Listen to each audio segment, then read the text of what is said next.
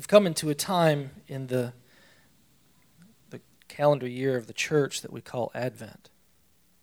And Advent is something that's very special. It takes place typically four to five weeks before Christmas. And we celebrate Advent, which is the coming of Christ. We get prepared for the coming of Christ. It's a time of preparation, it's a time of, of longing and anticipation for Christ's coming. Now we know that Christ is coming again, but I want us to put ourselves in the place of where the people of God were longing for the Messiah to come. And so what we what we do, what the church has done in a historic basis is they they've celebrated Advent, they've had a time of preparation for Christ's coming.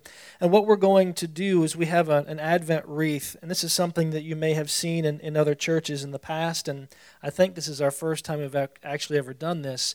But every week until Christmas comes, we'll be lighting a candle. The four weeks symbolize various things, and typically the first week, one of the main themes is that of hope. Hope, of course, in the coming of our Messiah. And so this morning, as we begin the sermon, I want to begin by just simply lighting one of the candles. this candle symbolizing the hope of the coming Messiah. And of course, also that Christ, in coming into the world, is, is spoken of as the light of the world. So this morning, I want us to begin. We're going to look at Luke, chapter, first chapter of Luke this morning, and beginning in verse 5. And what we're going to see here is, is if we're talking about preparation, if we're talking about getting ready for Christmas, if we're talking about getting ready for the coming of Christ, what does that mean? And what did that mean? And what's really interesting is it started with this priest who had his opportunity to go in before the Lord this time of the year, and his name was Zechariah. It says this in, in verse 5 it says, In the days of, of Herod, king of Judea, there was a, a priest named Zacharias of the division of Abijah. and He had a, a wife from the daughters of Aaron, and her name was Elizabeth. They were both righteous in the sight of God, walking blamelessly in all the commandments and requirements of the Lord. But they had no child because Elizabeth was barren, and they were both advanced in years. But it says, Now it happened that while he was performing his priestly service before God in the appointed order of his division, click the next slide for me. According to the custom of the priestly office, he was chosen by Lot to enter the temple of the enter into the temple of the Lord and burned incense. And the whole multitude of the people were in prayer outside at the hour of incense offering. And an angel of the Lord appeared to him, standing to the right of the altar of incense. And we know this is actually the angel Gabriel. And Zacharias was troubled when he saw the angel, and fear gripped him. But the angel said to him, Do not be afraid, Zacharias, for your petition has been heard, and your wife Elizabeth will bear you a son, and will give him the name John. and you will have joy and gladness, and many will rejoice at his birth. For he will be great in the sight of the Lord, and he will drink no wine or liquor, and he will be filled with the Holy Spirit while yet in his mother's womb. And he will turn many of the sons of Israel back to the Lord their God.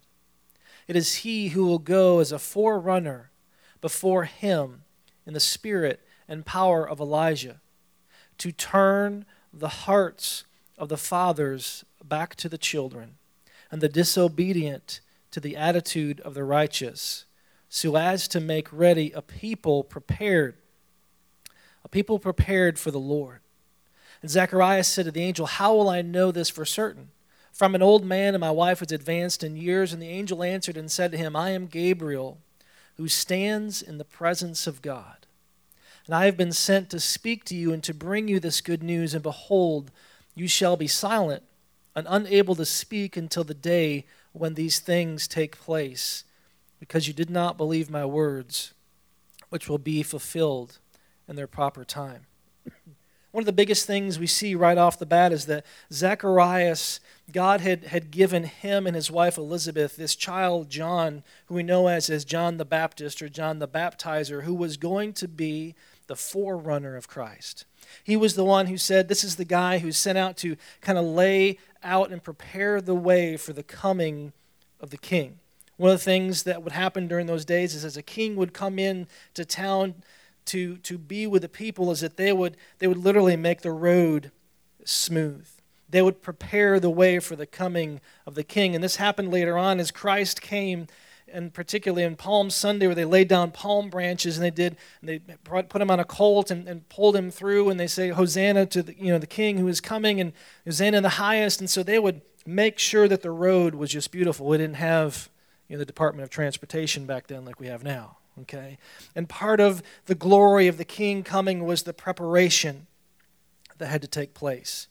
There were parts that had to be smoothed out. There were areas that need that were rough that needed to be taken care of so that the king would come. The king would have his due. If you're truly going to welcome and worship and celebrate the king, you've got to get ready for his coming. And so John's job filled with the Holy Spirit, even as a baby, was to be the one who would come and to say, Look, Israel, your hearts are not ready. Your hearts are not prepared for the king. There needs to be a turning.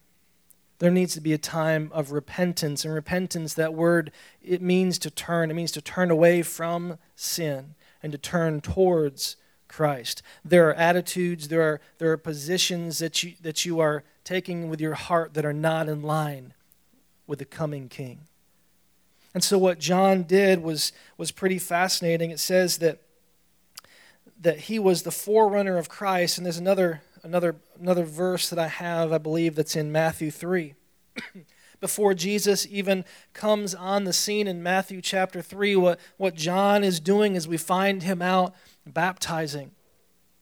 And he is doing what he called a baptism of repentance. Do I have that scripture in the computer? I may not. Okay. So I'm just going to read it to you. In, in, in Matthew chapter 3, says, In the days of John the Baptist, he came preaching in the wilderness of Judea, saying, Repent, for the kingdom of heaven is at hand. Okay? For this is the one referred to by Isaiah the prophet when he said, The voice of one crying in the wilderness, Make ready the way of the Lord, make his paths straight. Now, John himself had a garment of camel's hair and a leather belt around his waist, and his food was locusts and wild honey. It says, Then Jerusalem was going out to him, and all Judea and all the district around the Jordan.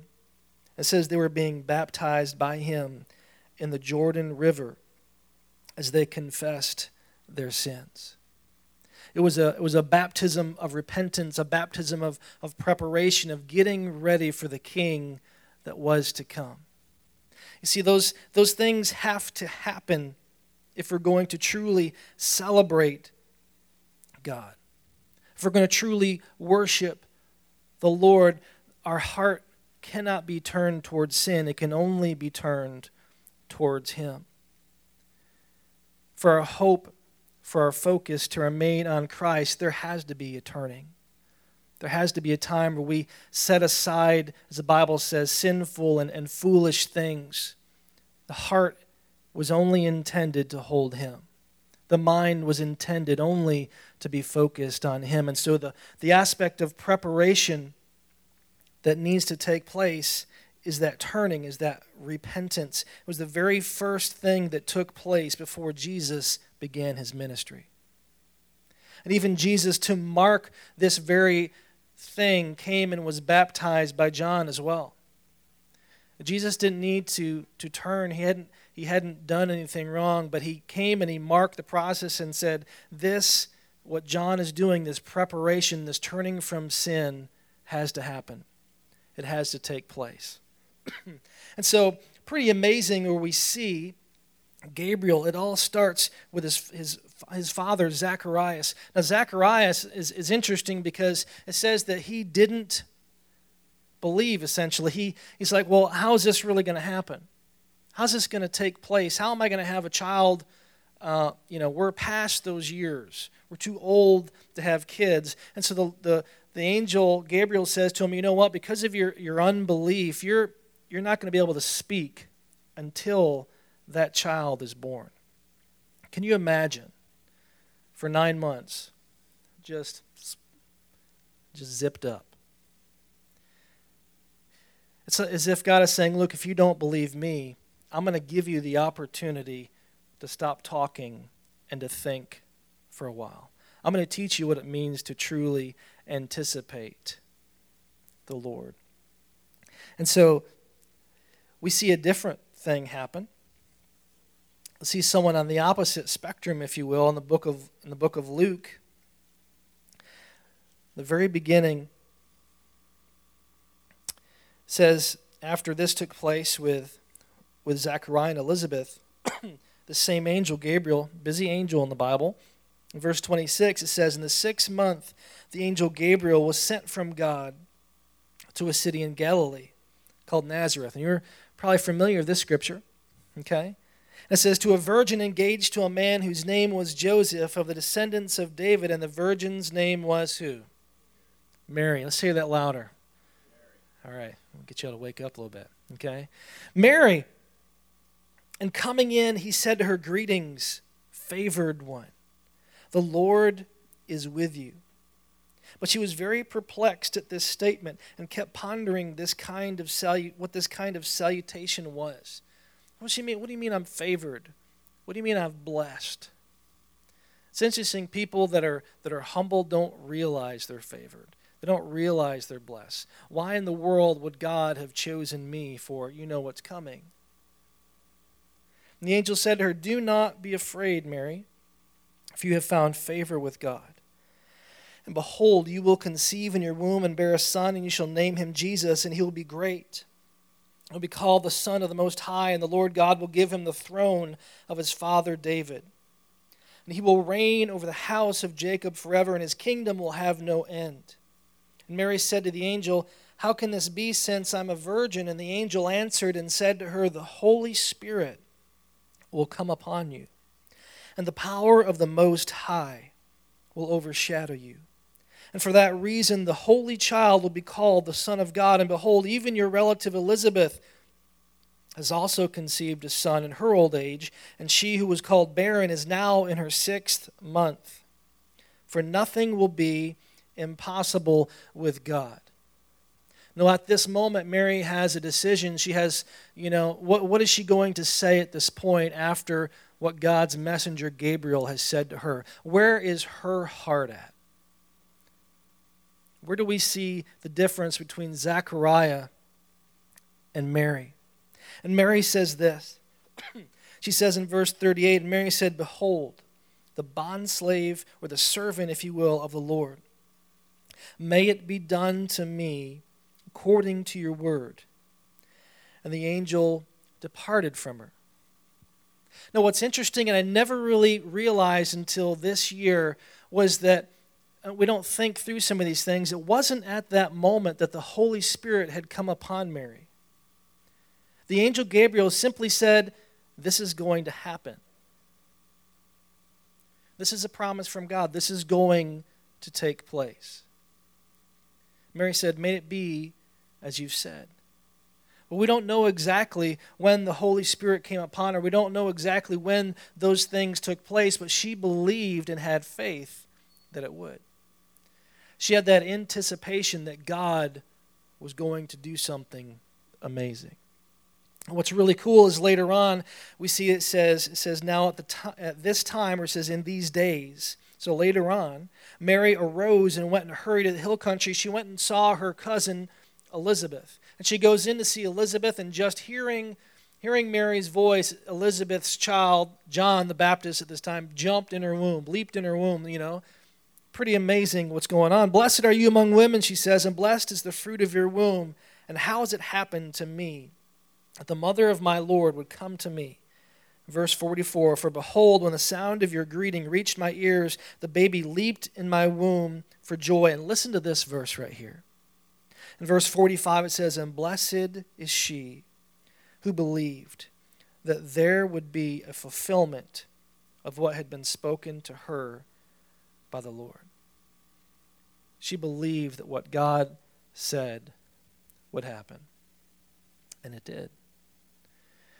Prep, preparing for Christmas, prepared hearts, one of the things that a prepared heart does is it, it creates a just a natural desire for the Lord. if if we come before the Lord, if we take to heart the message that he gave John the Baptist that says, there are, if you're going to be prepared for me, there are things that need to change.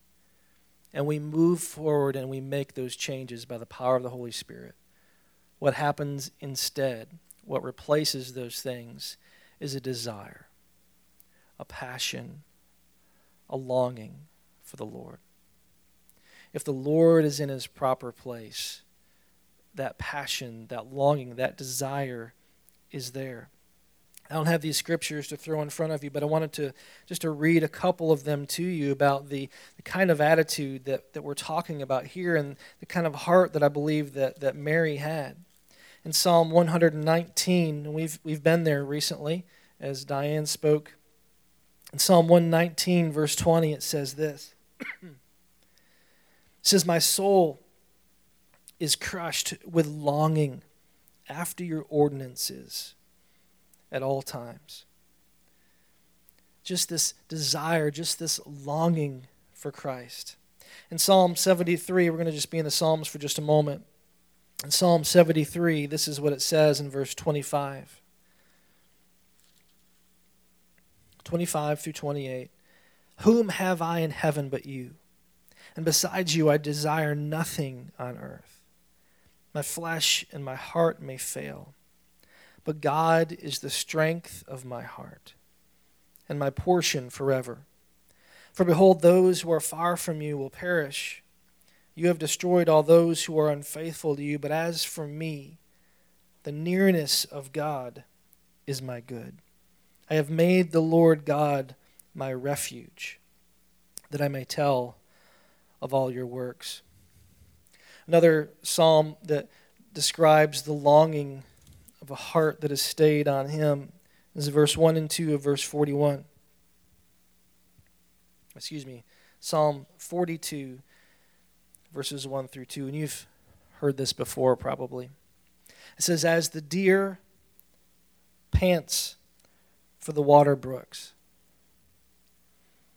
so my soul pants for you, O God. My soul thirsts for God, for the living God this thirst, this desire, this natural desire, this passion for Lord is something that comes with a prepared heart. Let's not come to celebrate Christmas and celebrate the Lord without our hearts being truly prepared to worship Him fully and completely. Another thing that a prepared heart has is this passion, and then there's this understanding actually, of our need for the Lord. One of the things that I was studying this week, if we if we go to Revelation, if you guys have your Bibles, by the way, turn there. If you have your Bible on your phone, turn there as well. But in Revelation chapter 3, in the beginning of the book, basically, God is talking to the church. There's different churches that took place in this particular area. And one of the churches that he spoke to, it's always kind of gripped me, if you will, was his church of Laodicea. Laodicea is an interesting church. God speaks to this church in Laodicea in verse 14. Actually, verse 15, he says, I know your deeds. He says, I know that you're neither cold nor hot.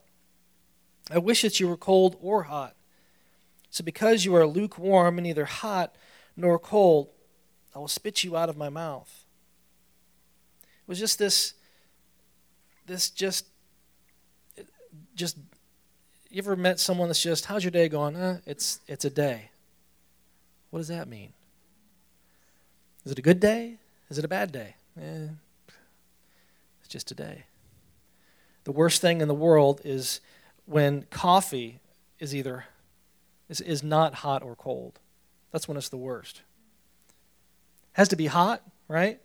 You would you would go to Starbucks, right? Or you, you talk to Miss Beth up there. How would you like it? You want it hot or cold today? There is no in between. I'd like my uh, latte lukewarm, please. No.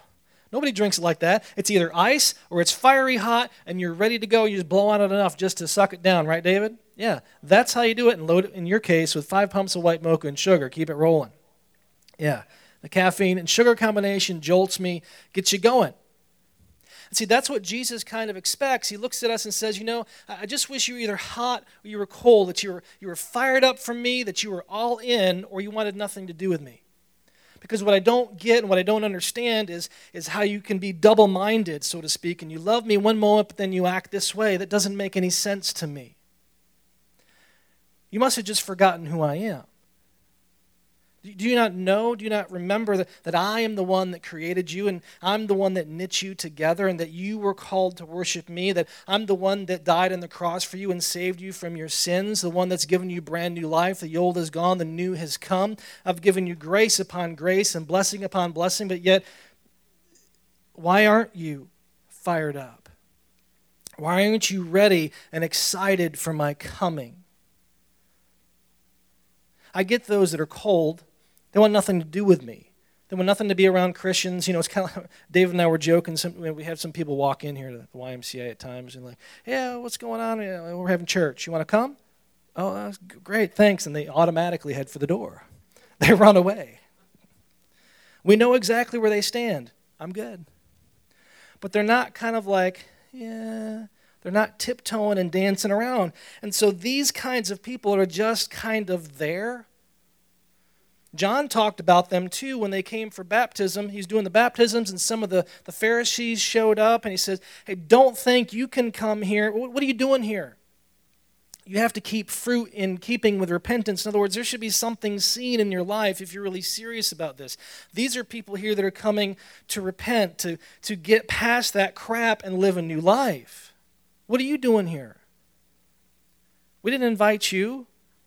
We'd love for you to truly change, but this is water for repentance. And then when you come out, things are different and you're hot. You're not, yeah. The worst thing in the world is a lukewarm, apathetic Christian. And people don't like apathetic people in every, every area you know, when I, I had to search for someone to hire to work with me at Oliver Gospel Mission, I didn't want someone that was like, eh. I give him a job. How's it going? Eh, it's, it's okay. Well, aren't we all excited? You know, aren't we just thrilled to have you? We're so glad you're here. We're going to get, well, maybe we'll get some things accomplished. In every area of, of life, the, the lukewarm thing doesn't belong. And so Jesus says, I wish you were hot or you're cold, but because you're lukewarm, you make me sick. You know, he says, I want to spit you out of my mouth. What's interesting is there's some characteristics to these kinds of people. He says, Because you say, I am rich and have become wealthy and have, and have need of nothing, and yet you do not know that you're wretched and miserable and poor and blind and naked. These people that are like that don't realize how blind they are. They don't realize how poor they are. They don't realize that they're naked, that they literally think they have what they need, but they have nothing. They're blind. These are not people that can celebrate the coming of Christ because they don't even realize where they truly are. These are people that are going through the motions, those that, that wander into a church service and wander out and they get nothing from it. They just kind of are going through the motions, not just in the South, but a lot of times what I've witnessed in the South is that it's a very cultural thing, right? To go to church, that's what we do. We come, we sit, we check off our box, we, we go. But that's not the followers that Jesus is looking for. He said, I'm looking for those that worship in spirit and in truth, right? The spirit side of it, it's the heart side of it, isn't it? It's the all in side of it. It says, You don't realize that you're miserable, you're poor, you're blind and naked. People don't even realize how miserable they are.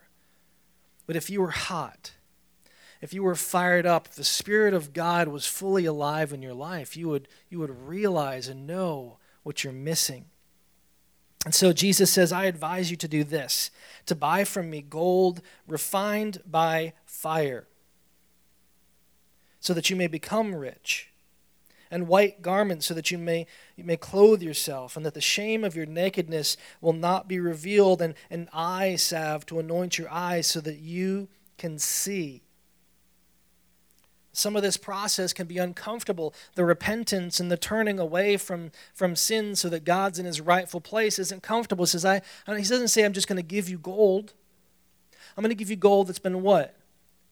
He said, refined in the fire, heated up and melted down. What happens when you do that with metal, if you know the, the illustration? We don't work with metal, but you've probably heard of it. When you melt it down to purify metal, this stuff called dross rises to the top, the impurities, the things that don't belong. Through the fiery trials of life, that garbage, if you will, comes to the surface, and the one who refines comes and scoops that stuff off the top and away. And that refining process, God says, I'm going to give you that kind of gold. I'm going to give you white garments. I'm going to give you stuff for your eyes so you can really see. There's so many times we're blinded. We don't even realize, like the church of Laodicea, how miserable we are. But it's all because we've got that dross, we've got that garbage in our life that needs to be taken care of, it needs to be wiped away so that we can have hearts, if you will, of pure gold. Hearts that are set on Christ. He says in verse 19, and this is the hard part that really confirms what we just said in verse 19 those whom I love. Hey, let me ask you this Does Jesus love you? Brad, does he love you? Jordan? It's a good answer, right? It's a Sunday school answer. Hopefully, we really believe that in our hearts. But he says this Those whom I love, I reprove, which is another word for correct, right? And discipline. Those whom I love, I correct and I discipline. If you're not going through some fiery trials, if some of the dross isn't being scooped away, you might need to really consider where we are. If the Lord loves you, He spanks you. Okay? If the Lord loves you, He, he guides you, He nudges you, He pushes you in the right place. If, if a father loves their child, they discipline them. They have to for them to truly learn, for them to truly experience life in the proper way, the fullness of joy, the fullness of life. And I've shared this illustration before, but a friend of mine, his son would go into the stove. We had to hit a gas stove, turn it on, you know, flames come up. You've heard this story before. Flames come up. And, and his kid, you know, he's young. His name was Seth, and he'd smack his hand and say, No, I'm sure, he didn't want to have to smack his hand, and I'm sure Seth didn't appreciate his hand being smacked, but he needed to learn that fire was not something that you played around with. And so, those I love, he says, I reprove and I discipline. Therefore, be not hot nor cold. He says, therefore, be zealous and repent. Repentance sometimes is not something that we're zealous about. But we need to be zealous and to get on our knees before God and say, Lord, wipe it away. What else is there that doesn't belong?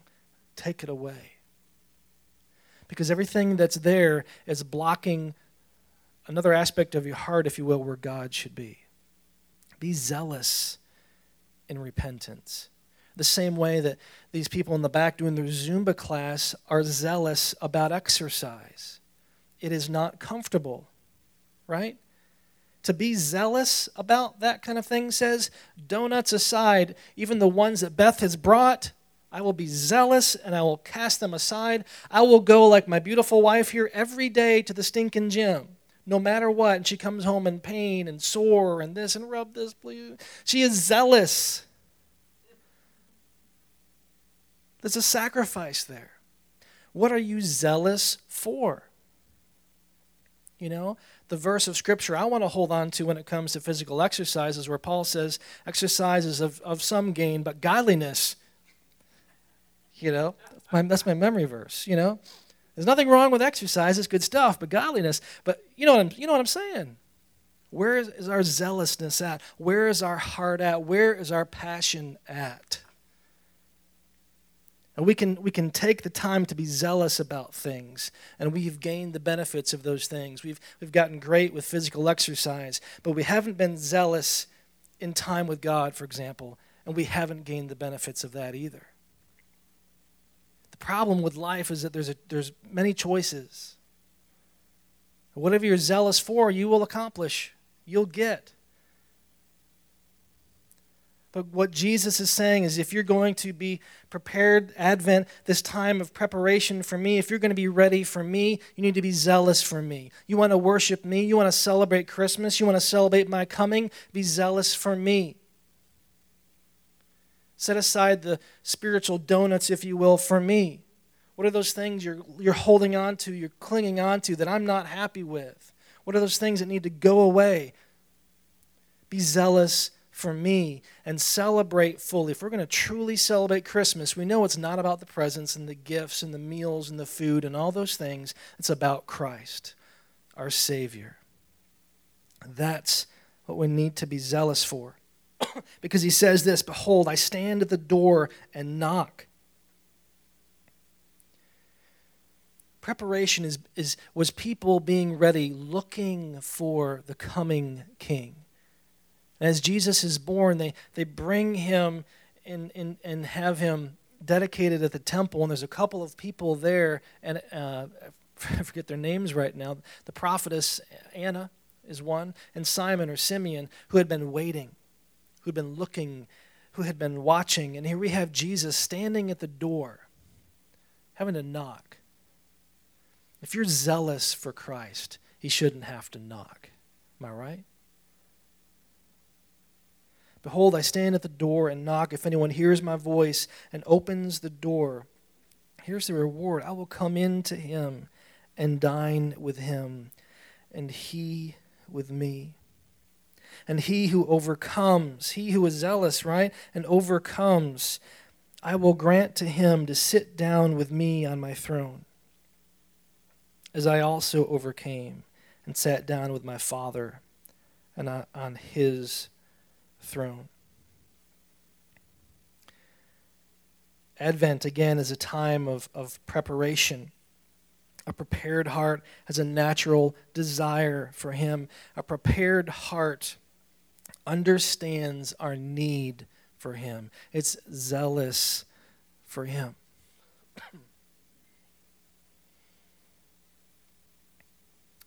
One of the things that people talk about with Advent is that there are three comings of Christ. We'll close with this. Three comings of Christ. And, and the first one, of course, is that Jesus came in the flesh. He came as a little baby. He came as the Savior of the world. And of course, he, he grew up and he died on the cross for our sins and he was risen on the third day. That was the first coming of Christ.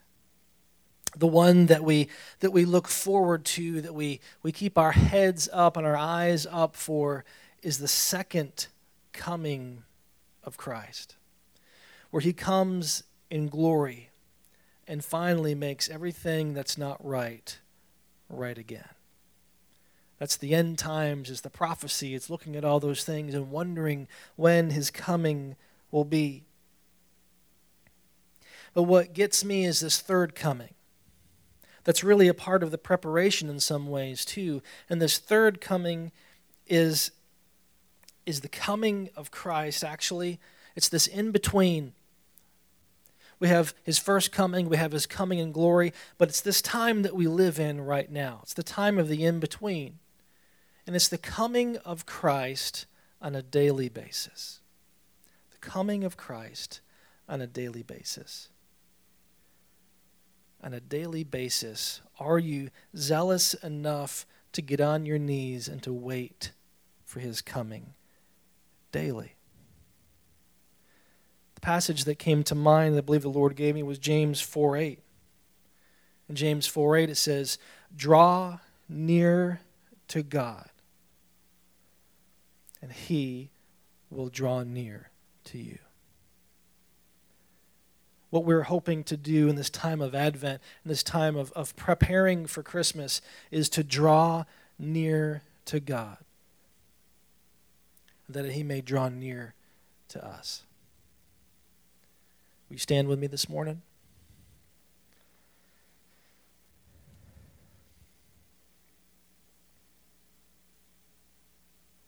I want to give you a moment of silence just to talk to the Lord, just to just to talk to him maybe about that zealousness, about that natural desire for him, this understanding of our need for him, this preparation for his coming for Christmas, this preparation of his coming daily. Me just talk to him for a minute.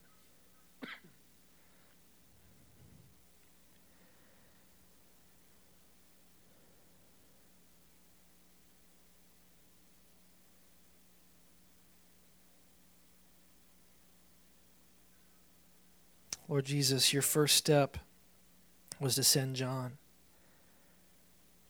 to preach to your people and to say, Turn your hearts away from sin and towards me.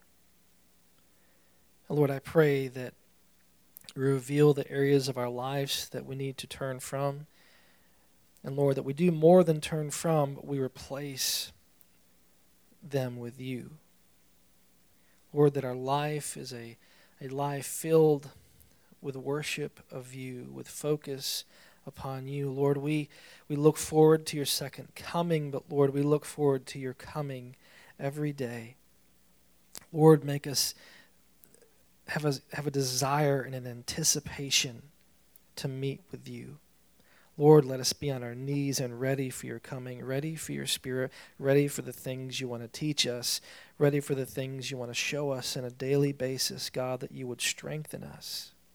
You would make us the people that you've called us to be.